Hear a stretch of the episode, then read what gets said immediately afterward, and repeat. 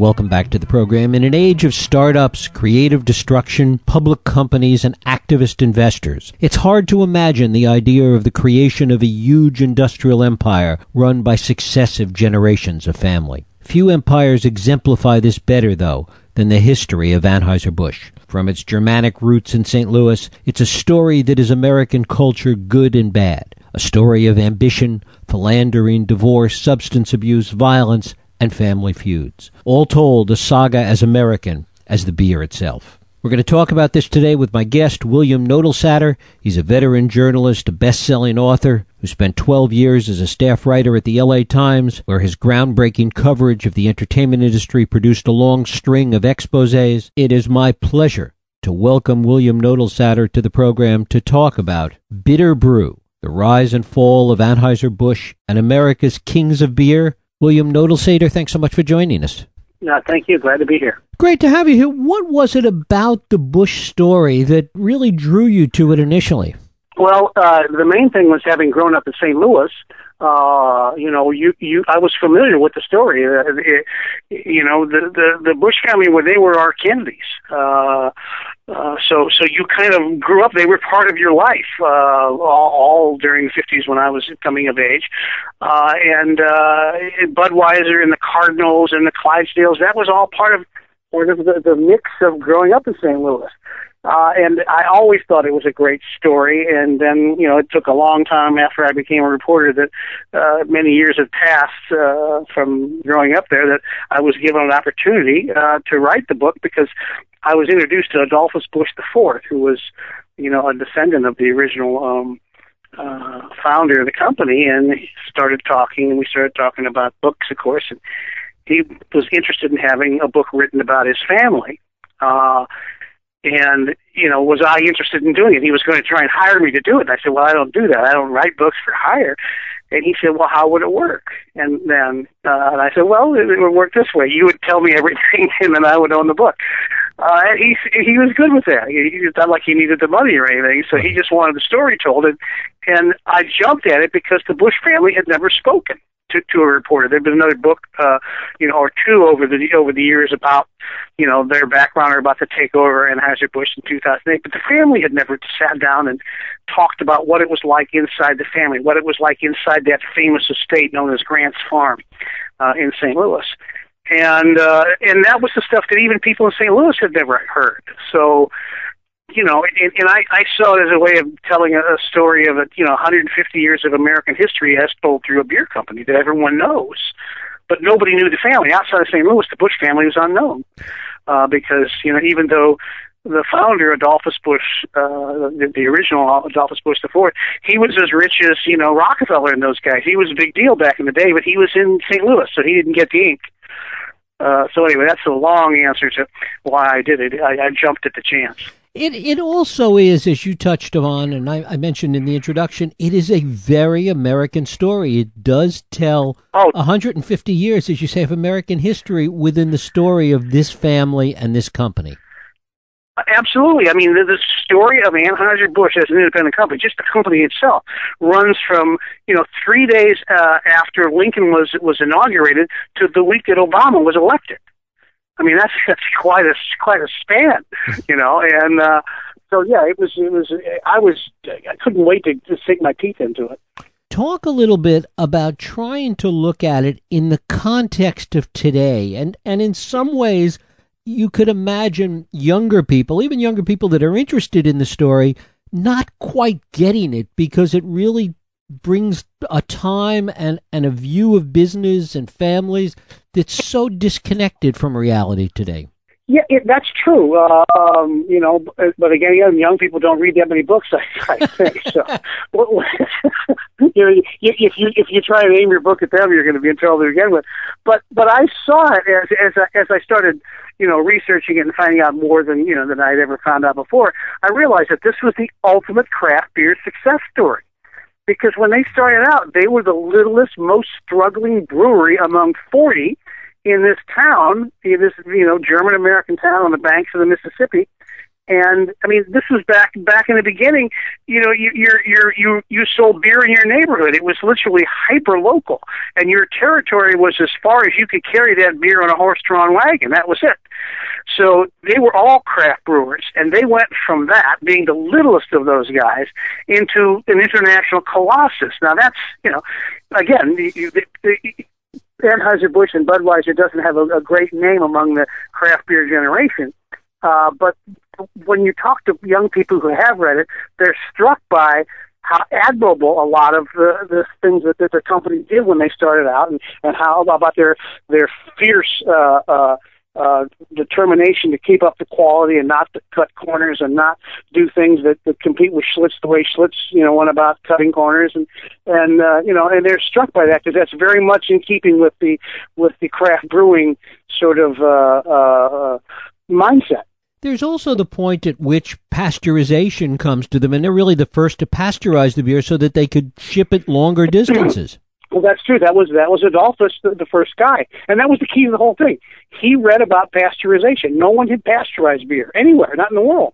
He read that they were starting to do with with wine, and I guess they had done it with with milk or something. I, I'm, I'm not sure about that, but he thought, well, let's try that. This would be great because he saw that if you could do that, if you could pasteurize it so that it stayed fresh longer, you had a leg up on everybody, and that was it. The minute he did that, he could ship his beer out of state I mean, there was no there was no uh, uh, uh, refrigeration back then. One of the reasons that St. Louis became a, a big um, uh, beer town uh, was that the the city was was uh, underneath the sea. There were all these caves uh, that were cool, so you could make your beer and store it for some times, which expanded the amount of time you know that you could you could keep it uh, before it went bad. And and and and the German style of beer, lager beer, is aged beer, so that that all worked to its favor. But the minute Adolphus figured out that you could you could pasteurize it, it worked, and put it in bottles, you could he could put it on a train and take it to in Nebraska or wherever else, and that was it. They were off and running. They they were unstoppable, and by the by the uh, by the turn of the uh, the 20th century, they were the they had the first national brand of beer. Talk a little bit about vertical integration and the way that they did that in, in ways that are very modern, really.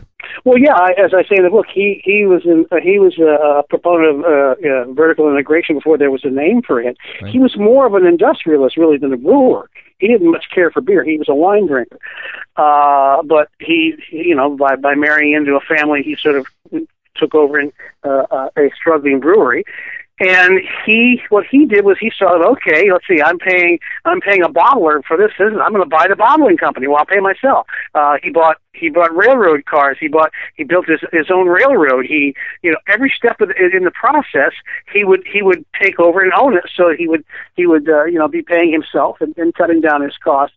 And he extended this all the way to the end of the, of the chain, where uh, he would he would uh, uh, invest in in saloons and taverns. He would he would pay for a guy's uh, liquor license. He would pay for all the startup costs. He would he would pay utilities. He would pay a couple months rent. And the only only agreement was, which was the big agreement, was you only will you will only sell uh, uh, Anheuser Busch products. And that that was so successful uh, that it forced all the other brewers to to sort of follow suit. They couldn't compete unless they owned their own um, um, you know, taverns and saloons, which then eventually, you know, uh, led to all kinds of abuses because their their partners in in these in these taverns, uh, you know, would would uh, try and get an edge, uh, an additional edge by you know running uh, uh, uh, brothels in the back room and gambling, and they'd pay the cops off to to uh, uh, um, you know, look the other way, so that it got the big brewers, you know, sort of in, in bed with with corrupt practices. And so uh, when when when they finally when prohibition came along, one of the things about prohibition was when when the the the the, the uh, temperance movement started, they were against whiskey. They didn't have beer on, on in their sites at all. Uh, they were that was just sort of off. The beer was something else. They were after demon the demon whiskey that was killing America, until they found out that that they realized that it was the brewers, most of whom were German, the big ones. By God, they were foreigners, owned all the taverns and so then that put that then then they focused on the breweries and they went after everything. Uh, and it sort of came back, you know, those practices, the, the thing that, that, that he pioneered of owning your own taverns, it came back to bite him. Uh, and then, of course, when prohibition was was ended, uh, and and and uh, Franklin Roosevelt was a you know big proponent of ending it. Uh, in exchange for putting beer back on sale, even ahead of the end of, of prohibition against uh, uh, spirits, uh, they set up the system where it's okay. Well, we're going to put you back in business, but you can't own taverns anymore. You can the brewers cannot own the retail establishment, and that is still in place today. That's the three-tiered system uh, where you have a distributor in the middle who is supposedly an independent businessman. Talk a little bit about how they countered the anti-German sentiment during World War One. Well, they you know they just did it by trying to appear super American. Um, you know, uh, uh, Adolphus uh, uh, and his son August uh, August the first. You know, they just you know, did everything they could. They bought bonds. They, they donated to the Red Cross. Uh, prior to prior to the First World War, the official language at the brewery was German. Uh, they spoke German. There were pictures and statues of Bismarck and all over the place. A very Germanic uh, operation, and they changed all that. They changed the they changed the uh, uh, the uh, the logo on on the can. It looked Austrian, so they changed it. I think there was a double eagle on it, or something like that. So they changed it to make it look more like the American eagle. Uh, and uh, and they didn't they didn't really uh, uh, succeed much during the, the First World War. Budweiser sales just went in the toilet, you know, uh, during the First World War. The Second World War, by that time, you know, they they become people didn't see them so much as a as foreign owned breweries. They were they were more part of the American fabric by then. So there was not a uh, a big backlash against the German breweries. Uh, you know, in, in in the Second World War, and it was the Germans that brought beer. You know, that made America a beer drinking country. There's no doubt about that. We were not a beer drinking country before the German, the mass uh, German immigration after 1848. Uh, they brought beer. They like beer, and and they came in. Millions of them came in, and they built breweries. They came in with more money than the Irish did. The Irish arrived starving, you know, and they didn't have any money. The Germans built their own breweries to to to slack the thirst of their, and they drank their own kind of beer. They they they wanted lager beer. That's what the Germans drank, as opposed to the the ales and porters that the the Irish and the English drank. Talk a little bit about the family's penchant for luxury and the fact that, that they enjoyed all this money they made. Well, yeah, they there was a they they actually came up with St. Louis. They came up with a, with an adjective that was that was to describe ostentation. It was it was it was bushy. That's very bushy, meaning it's overdone, over you know over overwrought. Uh, you know, they did everything in the grandest of style, and that became sort of a, a that was a family thing. Uh, it's sort of a German royalty sort of thing, I guess. But it also became part of the company's DNA too. I mean, that's that's their their their way of doing business through the years was, you know, we go first class. We pay more than everybody else. We, you know, everything is the best. We have the best ingredients. We don't just have hops. We have Bohemian hops. We go to Bohemian and get them. You know, everything down the line was, you know, and when you worked at Anheuser-Busch in St. Louis, you were among the favorite few. You worked for the, the, the you know, the, the, the flagship company in, in St. Louis. You were the best. You know, you had the best benefits. You had the best, you know, everything. I mean, when in the late 1800s, the guys who worked in the brewery, you know, as part of their part of their, they they worked tremendous hours. I mean, it was a hard life. They worked from 4 a.m. until 7 p.m. like six days a week, and and they and they, originally it was seven days a week, but they got a day off. But they but they were provided with 20 free beers a day that they could consume on the job. You know, think about that. I mean, I did the math at one point. I was like, I can't remember. It's like what five thousand beers, you know, uh, per man per year that they had, or whatever it was. It was like, wow. You can imagine the industrial accidents that occurred. Talk a little bit about the family and, and, and the successive generations and the ways in which, as in many family businesses, there comes a point when uh, generations don't really get along with the previous generation. Well, yeah, but they they went by you know um, uh, the uh, the the German, you know, it was uh, firstborn son, you know, uh, uh, inherited the company, and and they sort of always denied it. That no, no, it was, you know, he has to prove himself, but it never varied. Uh, the firstborn son, the firstborn son, you know, took over the company, and it, it, it, it worked for the first couple, um, you know, and and when when when uh, uh, August the third was born, I mean Gussie, the, the third guy in line, who was the most colorful character, he was the quintessential American beer baron. I mean, the the the anointed one was given, you know, uh, Budweiser to drink before he had mother's milk, uh, so that the world knew that the, that the new king was born. Um, but it developed into sort of a thing that if if you look at the pattern, uh, and in terms of, of, of the family, that the firstborn was basically sacrificed to the company. He was fated to run the company no matter what. That's what, you know, it was his job to lose every day of his life. And what developed was that then there was always a very, very tough relationship between the father, who was an authoritarian, authoritarian king of the, you know, of the company, who who was highly critical of the son. So they had a terrible relationship, and and, and transition was very, very difficult because the because the older man never wanted to give up the power. Really, you know, Gussie, you know, never wanted to give it up. He wanted to die in the director's chair. And he had a son who wanted to take over when he was 35. So it built up all this tension. So while the firstborn son, you know, had a terrible relationship, the second born son, who in each generation was uh, uh, the product of a, of, a, of a second wife, okay, developed a close relationship with the father because they didn't have the tension, you know, about running the company. They could have a regular relationship. So that, and that repeated through the generations without fail. It was like you know you you just you you it's it's sort of amazing to to see it that that they and they didn't see that. I remember sitting with Adolphus Busch and his mother, who was Gussie's widow, and I I you know, we're talking. I said, well, it seems to me that the firstborn son was sacrificed, and they were both kind of like sat about, wow, and they had never thought about that, but that was true. They thought they said that's that's true that they had just never thought about it that way. And she told him, you know, as I sat there, that she never wanted him to be part of the company, and he was surprised to hear that because he never had been. But anyway, that gets into another area. There's also the way in which the, particularly in, in modern times, the way in which the market for beer changed, and they were a little slow to respond to that.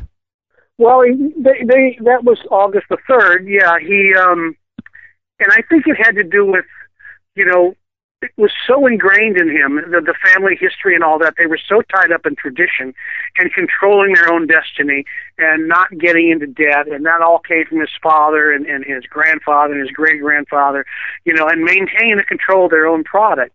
That when when things started changing and and and, and the world the, the business started going global. Uh, August the third did not get into the to the uh, uh, buy into the trend of buying up brewers around the country, around the world, which the the competition did. They started merging and buying up, you know, old you know, uh, uh, European breweries you know, that were 600 years old, you know, in, in Munich and things like that. And, so he didn't want to do that because then you had to go in a partnership with some foreign person, and then they were going to be actually making your beer, and it was four thousand miles away. Could you control that?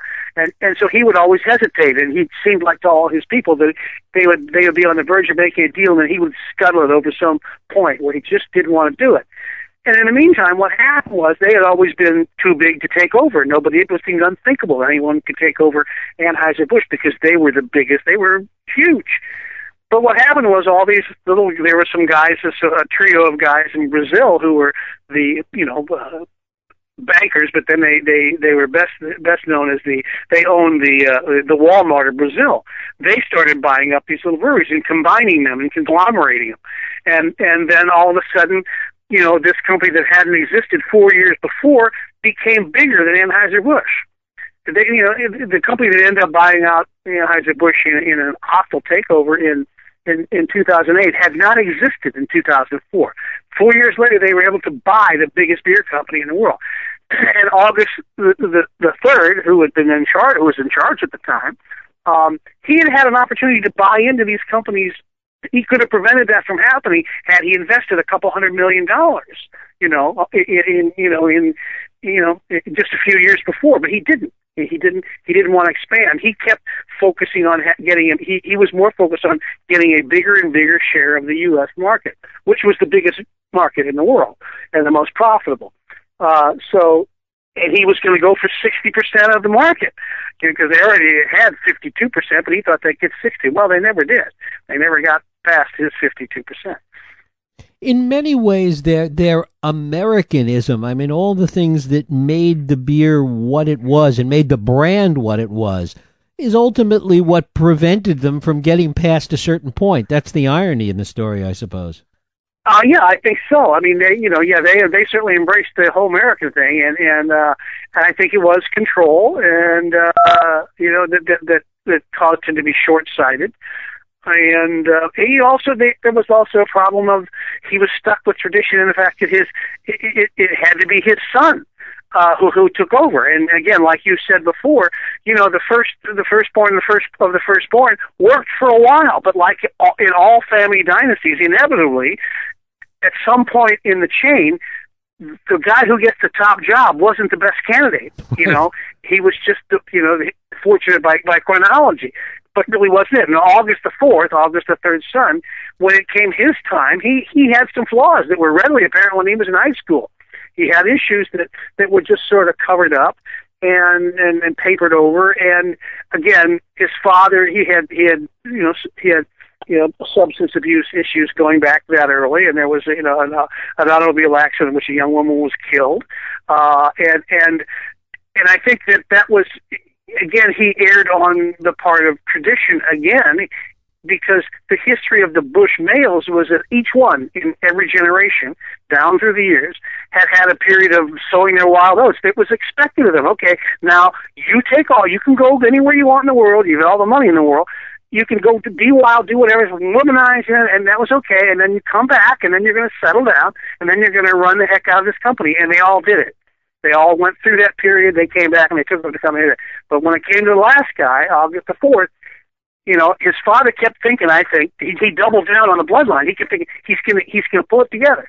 He's gonna stop all this partying, uh, you know, and he's gonna get married. And he was literally ordered to get married, you know, and and he did, but he didn't change his pattern of behavior. By that time, it was too he was sort of too far gone, and his father really didn't get you know that that this was this was an illness that this was a uh, this was a disease. It's you know alcoholism or or drug addiction is not a matter of uh, willpower. It's not like he's just all he has to do is just suck it up which is what he thought. So again he missed that. Those are his two his two big mistakes you know august the third. And and and you know in his in his defense, he was the guy who took it, the company into the stratosphere. He made his father into a billionaire when he finally took over but he did have two two things he did not see coming, and then that made all the difference. One was that he didn't go uh, into the international marketplace and buy buy up other breweries and become and conglomerate and and keep himself from being taken over. And the other thing was he kept he kept promoting his son. And I think in the end, when you know when all of a sudden they were under siege, he saw that there was they couldn't do anything. He didn't. There was no one to take over he hadn't, you know, that, that August the 4th would not be a good steward. So uh, the best thing for the family and the stockholders and all that was just to let it happen. They got the price as high as they could, and then, you know, it's finally over. Is it your sense the company might have been worth more had they sold it sooner? Um, no, I don't think so. I don't. I don't think so. I mean, it was the largest cash deal in the history of commerce. Right. You know, it was. It was. It was. It was cash. I think they got. I think that the uh, the the way the way the uh, the, the Brazilian guys got it was they they the minute they made the offer they made, which was at like forty seven million, forty seven billion dollars, something like that. I mean, people who know these things, you know, could see that that's that's it. There's no, you can't turn that down because it's a publicly traded corporation. And the Busch family, despite the fact that they operated for years as if they owned the company, actually owned very little of the company. They had, they had, you know, gone public and they'd sold stock and, and they only owned, owned three to four percent of the company. Warren Buffett owned more of Anheuser Busch than than the than the Busch family did, which came as a shock to people in St. Louis because since they operated and handed it off to one another as if it was their own and they controlled the board, people assumed they owned it. They didn't. So you know, um, um, I can't think what my point was there. I was going to. Uh, anyway, when they made the offer, when when the, the Brazilians and when when InBev made the offer, they couldn't turn it down because the stockholders would have sued them forever had they turned that down. I mean, they spend uh, August the third actually said so. You know, I don't want to spend the rest of my life in depositions, which is what would have happened because it was they, they were offering such a premium over what the stock had been trading at for five years, which is what made them vulnerable. The stock had not gone up in five years; it stayed. Okay, even though they sold more and more and more beer, but the stock stayed the same price. So that made them vulnerable. So they, there, there was really no controversy. And there was a whole you know book written about the takeover and all that stuff, which you know tended to make it like a really big deal. But there really wasn't a lot of drama, you know, in the takeover. They made an offer. The people who were on the inside really knew that that's it. We're we're done. We can't fight that. We can't. We you know we got to sell uh, and they managed to get the price up another five billion dollars to fifty-two billion. What's so interesting is the way in which it is still. I mean, the from a marketing perspective, how they have sort of kept the Americanism of the company even today. Yeah. Well, that you know, that was again, that was you, that you can go all the way back to to the first guy. Uh, and he was a German, okay. You know, he was born in Germany. Came here at 18, but he, from the very beginning, he he he he had a very good sense of Amer- American myths and you know and, and American sense about itself. To where the, one of the first brilliant things he did was, and it, it's it's astonishing when you think about it. He that he saw a painting behind a bar, a tavern, in, in a saloon in St. Louis. This giant painting of Custer's Last Stand, painted by a local artist, and there were a lot of paintings of Custer's Last Stand, but there was this painting there, and the bar was was going into bankruptcy. So he he bought the painting. The thing was like huge. It was like you know twenty feet across, nine feet, you know, twenty by nine, something like that. A very big thing. And and this was in a this was like 14 years after the actual event, so it was still fairly current, you know. And this was a big thing. Custer's Last Stand was still, you know, wow, in American myths and and and and and, and, and all that. So he he then hired an artist to paint, paint repaint it in a smaller version, okay, adding in more scalpings and things like that, making it a little more bloody. And, you know, picture, sort of, you know, picture of Custer there, you know, with his sword fighting him off in the last minute, none of which was accurate. But he had this painting done, and then he he printed up, like, you know, eventually it was a million copies of this. Okay, and he distributed it to every place that sold Anheuser-Busch. And, they and they put it up on the wall, and it didn't sell. It didn't push beer. It just had the picture of Custer's last fight, I think it was called. And at the bottom it said Anheuser Busch. That was it. It was completely associative advertising. Uh, there was there was no picture of beer. There was no push to sell it. There was nothing. It just connected Anheuser Busch with this iconic American event, and it it became the most viewed painting in the history of the world, or something like that. I mean, something ridiculous. But people, they're still, you know, by World War II, you know, 50 years later, it was still hanging on the walls at the taverns all over the country. You know, people would stand around and look at it. You know, and it was it was a, a brilliant stroke uh, that really kind of established them and connected them to to you know, the American thing, whatever that was uh, and and and that became again part of the company's DNA. Their their their sense of what America, you know, felt. And his his his grandson Gussie again did the same thing when when he this you know someone decided that they needed to you know come up with something as as they came out of prohibition to you know establish themselves and Gussie you know uh, Gussie went out and bought you know uh, a couple of teams of of Clydesdales which you know prior to you know, prior to Gussie doing that and making them and hitching them to these red wagons, you know, prior to doing that, Clydesdales were mud splattered farm animals that, that were used for hauling peat and coal and lumber. There was nothing spectacular about the breed, but he loved them and he made them, you know, the symbol of, of Anheuser Busch. Uh, and you know, and you know, the, the idea of delivering the first case of Anheuser-Busch coming out of the factory, coming out of the brewery after at the end of Prohibition, that midnight when the bell rang and the gates opened. The first case, you know, was taken, was flown to to to uh, you know Washington D.C. to be presented to to uh, Franklin Roosevelt.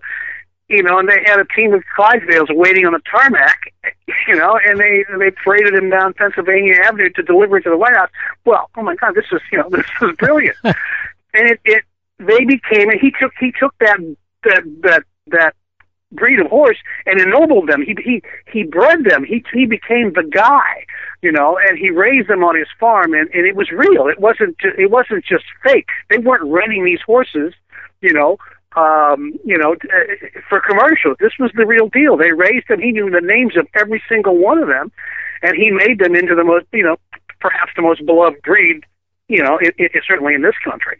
To where I'm, I'm sure that the guys who now, uh, when they took over the company, would have loved to get rid of the uh, the the uh, the uh, Budweiser. I mean, the, the Clydesdale operation because it, you know, well-bred, you know, uh, two thousand pound horses and and austerity, you know, don't really go together. But I think they realize that that is the soul of the company. You get rid of those horses, and you're going to lose so many people because they'll, you know, that's that's what. It's, it's too wedded together that image and those wonderful horses and and you know you can see by the, the commercial that ran you know during the Super Bowl com- uh, uh, game recently. I mean, you know, it's just there's just nothing. Those are always the, the people's favorite commercials. It may not be America's favorite beer anymore, but you take that away, and and, and you know I think you may it may be the death knell for them. Again, that was all the American thing, you know. And finally, talk about the connection to baseball and the importance of that with respect to the beer again, that was that was another sort of American thing, and it was part of the uh, uh, innate uh, genius of of the of the, of the the men who ran the company. In the beginning, um, you know, Gussie, uh, the, the the third guy, uh, he he had no feeling for baseball. I mean, he was a sportsman. He liked hunting and fishing and you know all kinds of other things, gentleman sports. He didn't. He wasn't in team sports. But so the the, the guy who owned the Cardinals um, was in financial trouble, and he was going to sell to a group of people, investors in in in Milwaukee. And so somebody came to Gussie and said, "Hey, you know." We might be able to get this at a, at a better price because the guy really would like to keep the Cardinals in, in St. Louis. And This is in 52, 53. And Gussie, you know, looked at this and thought, wait a minute, you know, I can deny a, a, a, a, a baseball team to Milwaukee, you know, because that was our competitor city, you know, for beer. And it wasn't going to cost much money. And he kind of saw it as, wait a minute, so we have this giant 30,000 seat tavern sitting in the hot summer sun in St. Louis, and the only thing they have to drink is Budweiser. I mean, this was a good idea and aside from the fact that also that the, that the Cardinals at the time they were a legendary f- franchise, they were kind of America's team because they were the farthest west and I think for the South franchise. So they had a bigger fan base than the New York Yankees. So so along with the team, of course, came the broadcast rights. So he bought it, and he was the guy who who who married beer to baseball in a big way. I mean, there was a guy in New York who owned the Yankees for a while who who owned a brewery, but he didn't ever make any connection between the two. It was just sort of an investment. Nobody who went to the Yankees games ever thought of the beer company. Gussie did it big time. I mean, he's you think about what he did. He married beer to baseball, and he introduced the, the Clydesdales. I mean, this is this is you know these are big things. You know, these are big accomplishments, and and that was that was it. You know, and. uh you know, and wrap it all up in red with, uh, you know, some dogs sitting there. You got it. William Knoedelseder, the book is Bitter Brew, The Rise and Fall of Anheuser-Busch and America's Kings of Beer. Bill, I thank you so much for spending time with us today. Thank you for having me. I appreciate it. Thank you. We'll take a break. I'll be right back.